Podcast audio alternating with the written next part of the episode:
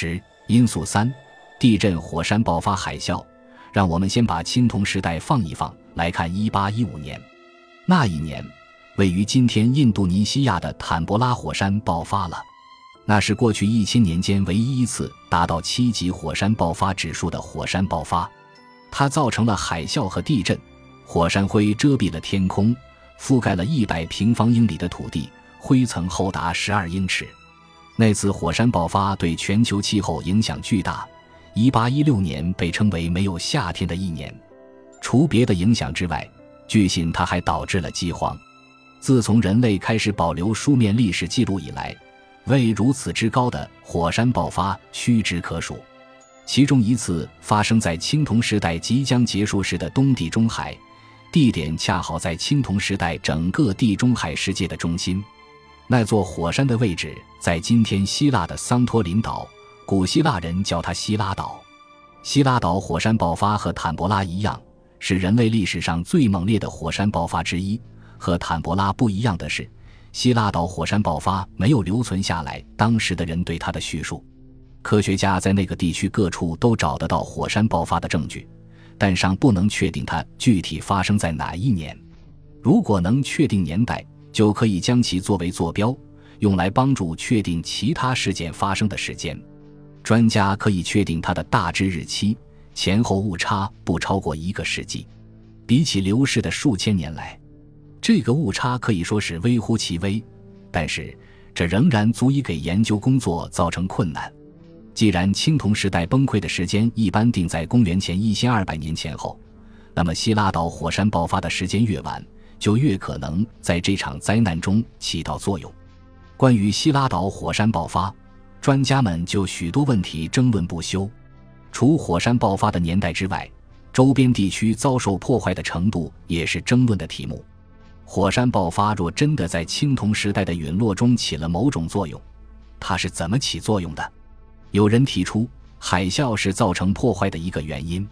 普遍认为，那次火山爆发造成了一次或多次海啸，但关于海啸的规模和造成的破坏却众说纷纭。与希拉岛火山爆发相关的海啸，主要是由于大量泥沙岩石迅速落入海中，造成排空巨浪而直接引发的。这样的巨浪称为大海啸，与我们比较熟悉的由地震引发的海啸大不相同。地震引发的海啸在海上推进时几乎毫无迹象，接近陆地时才骤然发威；而大海啸在刚形成的时候浪头最大，途经数英里水面的过程中。海浪的强度和高度逐渐降低。地震引起的海啸来袭之前，海滩经常会出现奇怪的退潮，然后海水汹涌而至。但大海啸更像突发巨浪，来的时候毫无预警。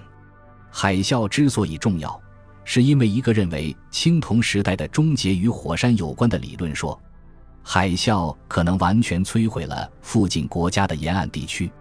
任何海啸都会毁掉停泊在港口的船只，但大海啸也会破坏正在海上行驶的船只。碰上横扫海面的巨大水墙，任何船只都必沉无疑。作为海上强国米诺斯的心脏和灵魂的克里特岛离希拉岛不远。人们通常认为，火山爆发可能给他带来了灭顶之灾。如果克里特岛的船只、设施，甚至沿岸民众及其住所都被海浪破坏或摧毁，该地区经济可能因此而受到巨大影响。还有人认为，米诺斯遭到大规模破坏后元气大伤，该地区虎视眈眈的地缘政治掠食者从中看到了可乘之机。公元前一四四百五十年至前一三百七十年间的某个时候，米诺斯鼎盛时期的宏伟宫殿大部分被摧毁，最终。那个地方及其文化被迈锡尼人接管，但是，如果米诺斯的衰落发生在公元前一千四百年前后，那离青铜时代其他崩溃迹象的出现还有两个世纪的时间，甚至更久。火山爆发及其引起的海啸有可能是触发一连串事件的元凶，那些事件打破了体系原来的稳定。但如果是这样，从因到果的过程可谓旷日持久。在讨论青铜时代的终结时，提到的另一个自然灾难是地震，它与其他因素有所重叠，因为希拉岛火山爆发可能引发了地震，或者爆发前曾发生过一系列地震，而这可能给火山爆发造成的破坏雪上加霜。地震也是海啸的首要原因之一。东地中海是地震高发区，古时候地震一定相当频繁。在东地中海和西亚地区，多处挖掘出了古时遭地震损毁的房屋。事实上，青铜时代晚期似乎发生了几次大地震，该地区的许多重要城市都有遭受地震破坏的痕迹。在加固房屋的技术和现代建筑技术出现之前，在普遍使用火塘的时代，地震的破坏远甚于今天。当然，今人震后救灾的能力也更强。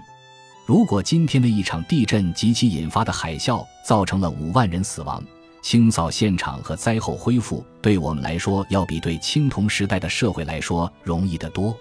然而，许多证据显示，那个时代发生地震后进行了重建，这表示地震并不都是特别致命，受灾社会常常能够继续存在。当然，这不一定意味着人口数目、繁荣程度。或地缘政治实力和影响力能够恢复到灾前水平。一个单一现象可以解释某一个城市或地区为何遭到了破坏，但并不能说明为什么整个地中海及西亚地区在青铜时代晚期都受到了打击。也许爱琴海一个岛屿上的火山爆发了，引起了海啸，但为什么位于今天伊拉克的内陆国家巴比伦和亚述也遇到了麻烦？